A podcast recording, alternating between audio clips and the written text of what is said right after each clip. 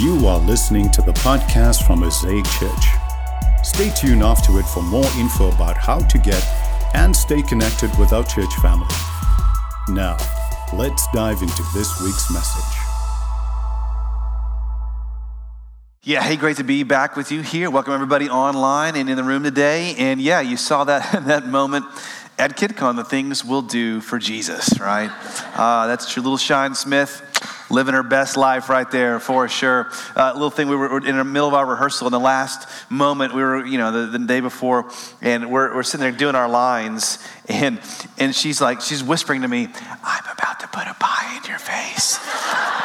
just the, the whole time, like, anyway, uh, it was it was a good time uh, for sure. Great to be with you all, you all today here, and of course to honor and celebrate Christmas. A few years ago, just a few, when I was in college, and Carrie and I back then were just friends at the University of Houston.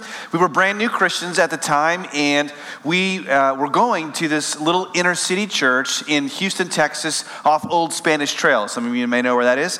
And this church was amazing. Uh, they had a heart to redeem the inner city, uh, and they met in a former crack house and the only ventilation we had in the building was through some bullet holes. It's true story. Uh, and though, even though I was clearly the outsider, we were clearly the outsiders, we were the only ones there who looked like us, super pasty, SPF wearing 100 folks, that's us.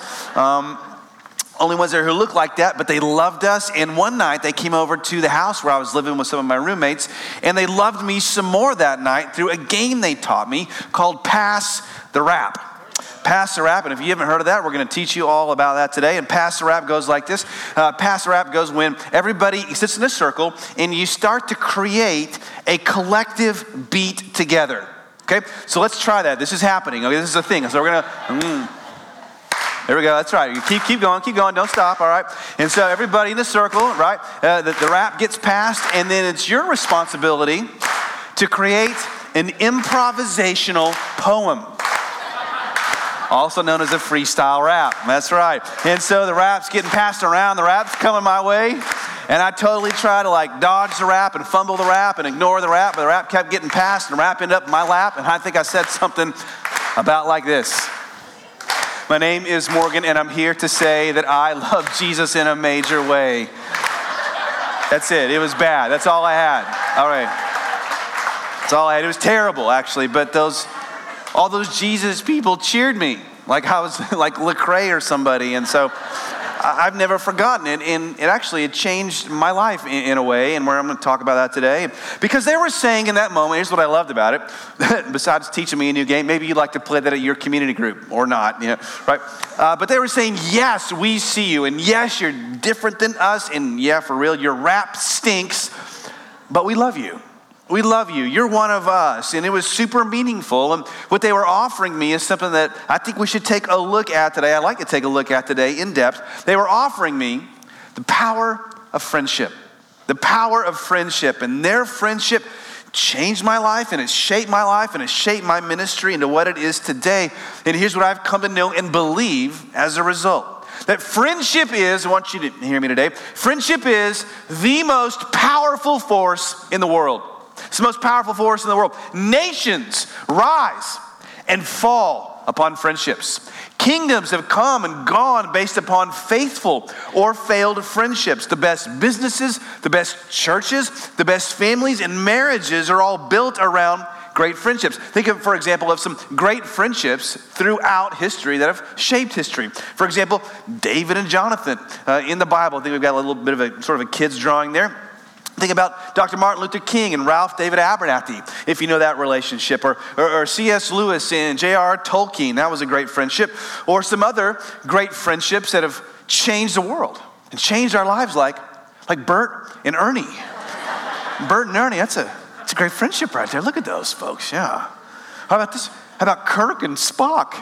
It's for all you sci fi fans, or as Carrie says, Morgan's people. Um, how about this, this couple here, the Fresh Prince?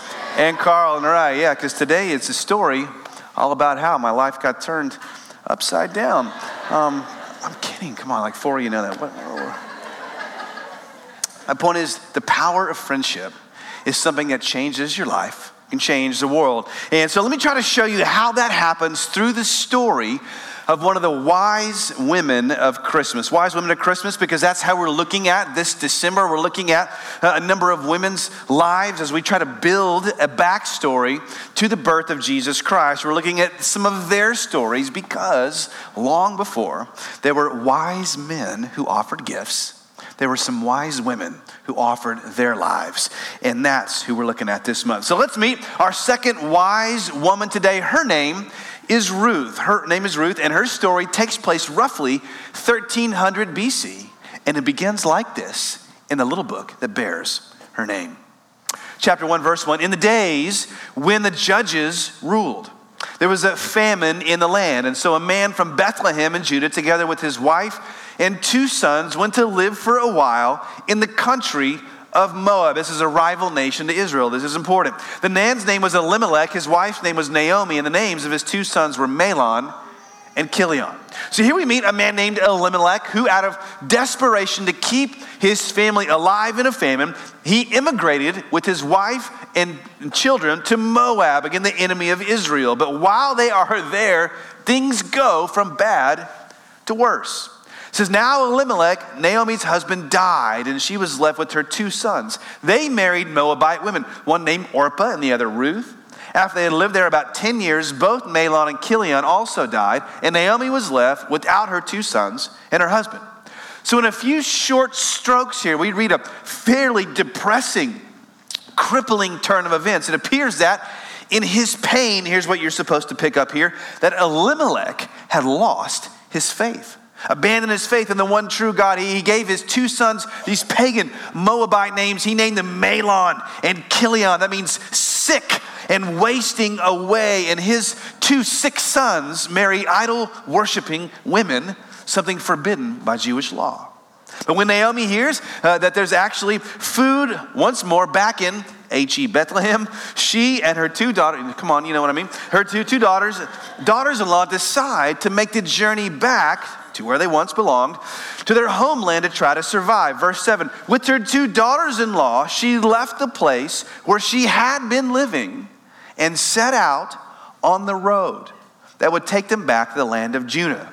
And so I want to pause right here and, say and acknowledge something that I think this is a picture of where many of us are, where we might be today, because many of us, likely, maybe even you today, are in a similar position as Naomi, as Orpah, as Ruth. Many of us, over the past season of our lives, have been deeply and possibly negatively affected for the worse. We've been affected by national tragedies, all kinds of famines, so to speak, over this last season. Like there, has been like a, a COVID famine, an economic famine, this political famine, a racial tension famine, an injustice famine. These are things that have disrupted us. They've cut us off from our old lives and relationships, maybe caused some of us to even relocate, maybe made us worse for the wear. And then in the middle of it, in the middle of our struggle, at the height of our pain, then some of us may have even endured tragic loss of someone that we loved, like a death in your family. I know there's been a death in this church family. Because our children's pastor, if you didn't know, it was sort of referenced a moment ago, died suddenly and unexpectedly last month. And when these things happen, you just ask the question where do we go next? Right? I mean, what do we do with what we've been through? How can we make it when we've experienced now years perhaps of disconnection and loss and then tragedy upon grief on all of that? We find ourselves, many of us here today, like Naomi, Orpah, Ruth, all of us setting out on a road, a road to recovery, the road to our future, on the road, hopefully, to future health. And some of us, again, you're brand new here at Mosaic and you're asking the same question Am I on the road here? I've come today, Pastor Morgan. I've come, am I on the road that's going to lead me to the right place? Like, is there a home for me at Mosaic? Some of you have been here for years. You're looking around and you're asking, who are all these new people? On this journey with me and with us, I think it just all of us now are setting out like these women, setting out seeking a new life, seeking a home in the aftermath of loss, suffering. So, what's it going to take, is my question, to make it on that road? On the road home, on the road to recovery? What can sustain us on the road to healing and a path forward? Well, let's find out. Verse 8. And it says, Naomi said to her two daughters in law, Go back, each of you, to your mother's home. May the Lord show you kindness, as you've shown kindness to your dead husbands and to me. May the Lord grant that each of you will find rest in the home of another husband. Then she kissed them goodbye, and they wept aloud and said to her, We will go back with you to your people. So, Naomi here, she realizes that the journey is going to be difficult, maybe impossible. She realizes that when they arrive, if they make it even, back in Bethlehem, they'll have no future. They'll have to start over. Her daughters in law, should they come, will be immigrants, racial outsiders, religious outsiders, representatives of the oppressing group of her people. And so, Naomi urges them to go back. And at first, they're being very kind and they refuse and they said, No, no, no, no, no, we're going to stick with you because, you know, the shelves are empty back at the Moab's grocery, so to speak. We're coming with you. But she says again a second time, No, no, you need to go back. Verse 11, she says, Return home, my daughters. Why would you come with me? Am I going to have any more sons who could become your husbands? No, return home, my daughters. And she asked, like, listen, if even if I marry tomorrow, ladies, come on, would you wait for, wait for those boys to grow up to marry you? No, you wouldn't. That'd be a little weird. Like, I know there was this song called Age Ain't Nothing But a Number, but come on. That was kind of creepy, right? We remember this. And second, number two, I'm too old to have children. There's no future if you come with me. So go back. And Naomi says, Oh no, it's more bitter for me than for you because the Lord's hand is turned against me. And at this, they wept aloud again. And of course, they wept because it's been hard. And of course, they cried because it's been painful. Oh, but then this happens now. And right here is the turning point of the story.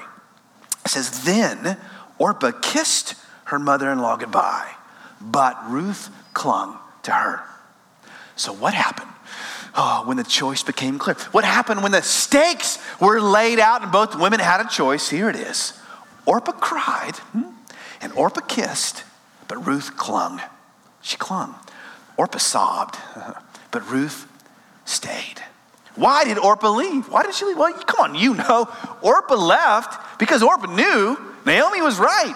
And she was right. It would be easier leaving. It would be easier going back to where everybody was just like her, looked like her, talked like her, worshiped like her, voted like her, right? It would be easier just going back where she was from.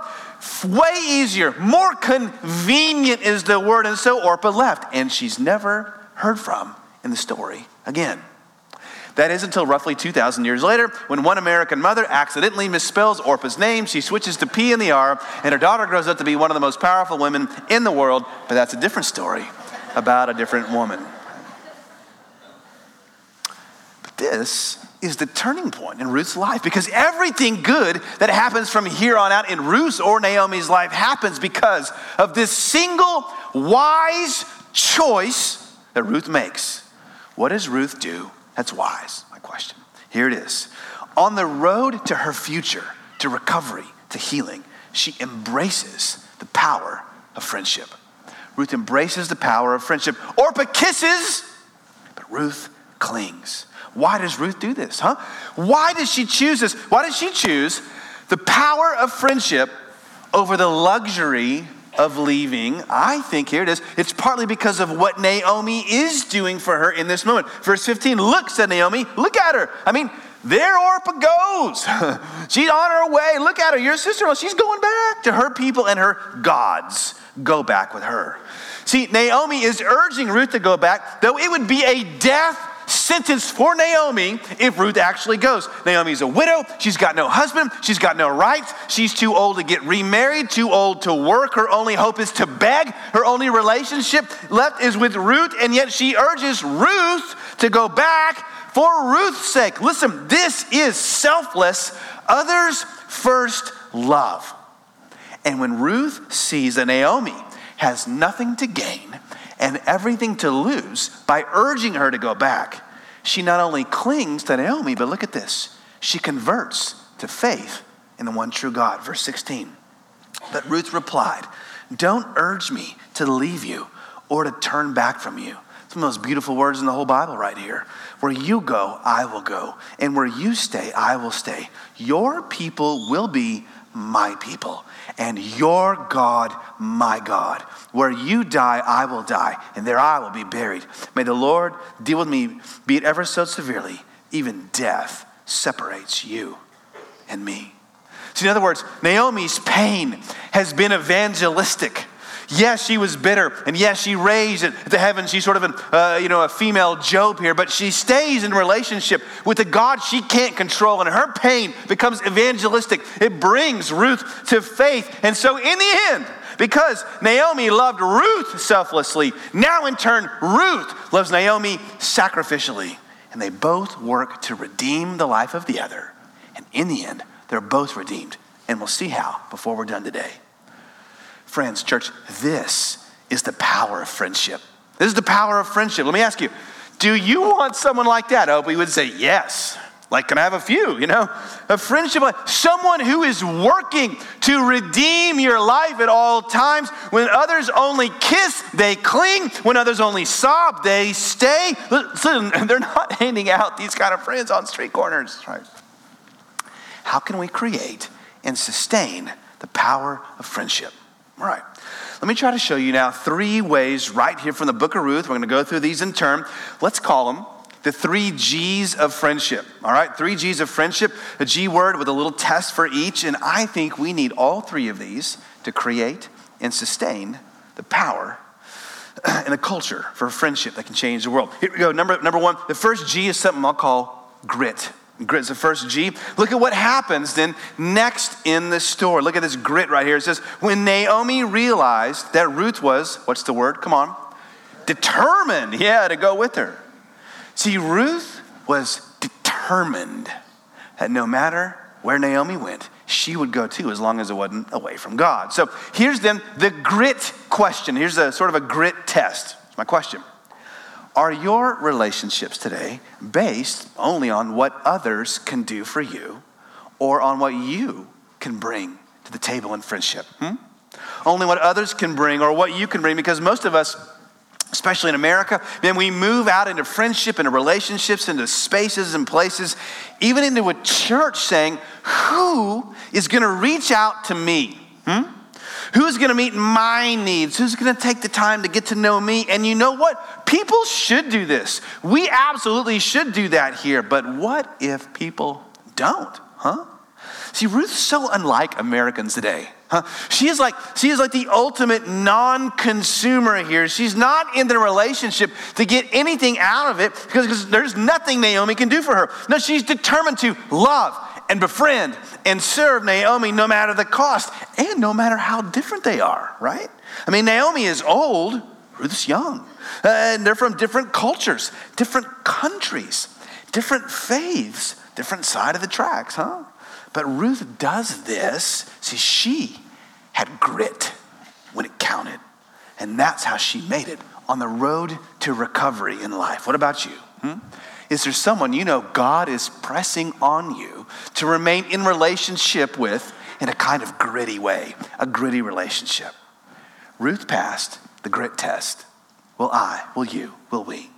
Second G in our uh, relational sort of grid here, second G is the word grace. There's a kind of a grace test as well that friendships have to pass. And this one actually might be the hardest of them all. Here's the grace question Is there a price tag on your relationships? Is there a price tag? Like, is there something they could do to make you turn around and leave just overnight? If so, I promise you, the enemy, come on, the enemy will come to pay it. They'll come to pay that price tag. Look at this. When Ruth and Naomi stagger back into town, look at what immediately happens next. It says the two women went on till they came to Bethlehem. When they arrived in Bethlehem, the whole town was stirred because of them, and the women exclaimed, Could this be Naomi? Don't call me Naomi, it means pleasant, she told them. Call me Mara, means bitter, because the Almighty has made my life very bitter. I went away full, but the Lord has brought me back empty. And one translation puts that last line like this I left here full of life, and God has brought me back with nothing but the clothes on my back. Now, you know Ruth had to be thinking, like, what did you just say? You've got nothing at all in your life like they can see me. Naomi, I'm standing right here. You've got nothing. What about the whole speech I just gave about God and death and burial and severity and all that stuff? What about that? Nothing but the clothes on your back. I mean, Ruth is literally standing next to Naomi as Naomi calls her nothing. Which just also goes to show that when you're in pain and hurting in life, sometimes you can't see the great thing that's standing right in front of your nose. Naomi was so concerned about who wasn't with her, she couldn't see who was. She was so broken by what she had lost, she couldn't see what she had gained. How do you think Ruth felt in this moment? I think she felt used overlooked, unseen, taken advantage of. And you know what? She was. She was. Because sometimes people in their poverty and their fear and pain, they can overlook us, right? They can use us at the very moment we're just trying to help them. And it would be so easy right here for Ruth in this moment to walk away from an entirely justifiable relational offense. But Ruth doesn't do it. And this is why she shines. This is why she is her namesake. Ruth actually means friendship. Ruth gives Naomi grace. She passes the test.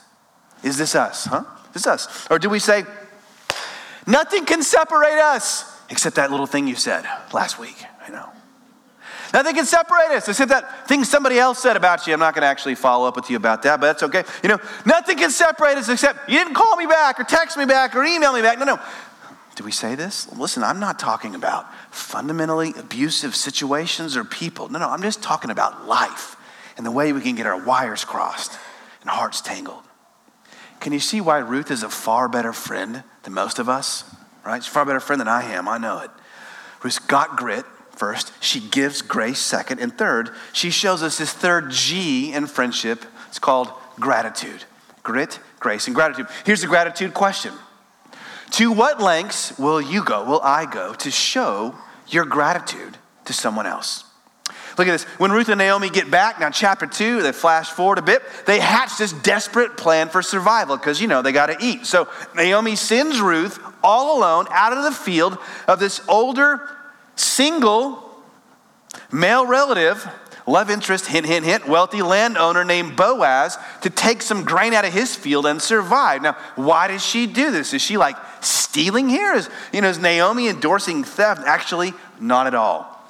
When Ruth goes to glean grain in Boaz's field, she does so because it was the right of poor people in that day to do so because God had commanded landowners in his law to not reap all the grain, not maximize all the profits to the uttermost, but had instructed them to leave some of the profit on the table for the benefit of the poor. This is what we might call systematic social justice. Now, not the liberal kind, not the conservative kind, it's the Bible kind, okay? And because there is this system in place in God's law, she is able to go glean the surplus grain. So when Boaz meets her there, no, we get an idea of the danger she was in and what she risked. Boaz said this to her, chapter 2. He said, My daughter, listen to me. Don't go and glean in another field. Don't go away from here. Watch the field where the men are harvesting. Follow along after the women. I have told the men not to lay a hand on you. And later, Naomi says, oh, It'll be good for you, my daughter, to go with the women who work for him because in someone else's field, you might be harmed. This is showing us the point is that Ruth was in danger as she goes to help Naomi. Why? Because Ruth was not just a woman in that day with no man to protect her. No, she was a Moabitess, and those two nations, again, had a long history of racial and cultural conflict. So Boaz here has to order his men, hear me, not just to stay away from Ruth, but the phrase he uses to lay a hand on. That is a Hebrew euphemism for sex. In other words, Boaz is ordering his men not to rape her. See, she's risking quite a lot hmm, to show her gratitude to Naomi. What about us? Now, I'm not saying, of course, to risk anything at all or your life in the same way that Ruth is here. Not at all. All I'm saying is this All I'm saying is that having true friends will cost you.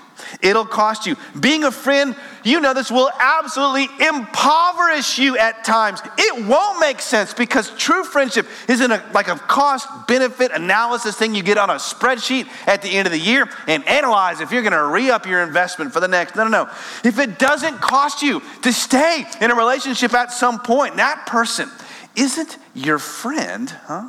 He or she was just kind of your vendor like a vending machine you were kind of knocking on and putting in 25 cents and getting the, you know, the Coke or the chips out of. You were, you were just a fan, not a friend. Not a friend. Fans come and go. Friends, they remain. And Ruth, she risks so much that by the end of the book, even Naomi's acquaintances come to her and say, Look, Naomi, look. So they say, Look, for your daughter in law, Ruth, who loves you and who is better to you than seven sons. Now, seven was the number, ancient number of completion. They're saying, look, look, look, Naomi, Ruth has been a better friend to you than a perfect family could have been. You say, man, this is a lot. To make, create, sustain this kind of friendship is costly. It is risky. And you know what? If you're thinking that, feeling that, you're right. It is.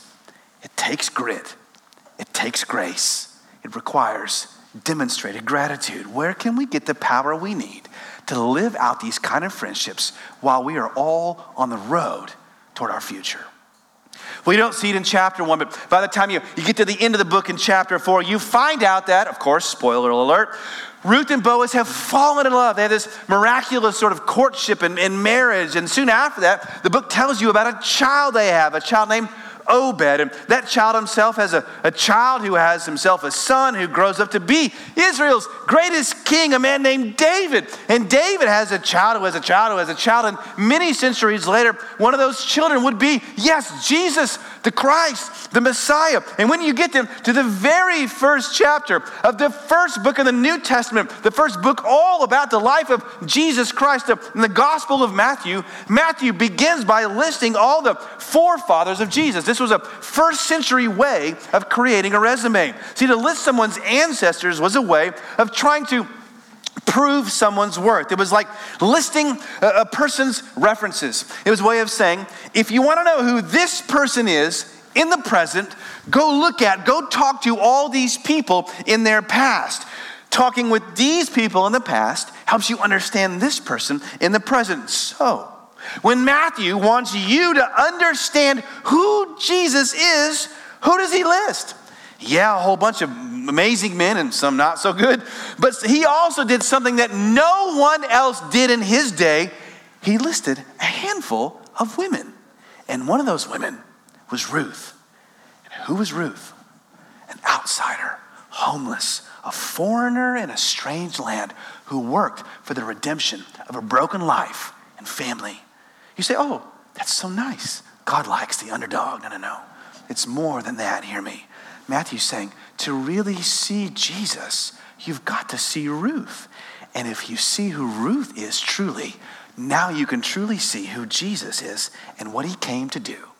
So, how can we see that? Like this. Like Ruth looked at Naomi, Jesus has looked at you and me and us.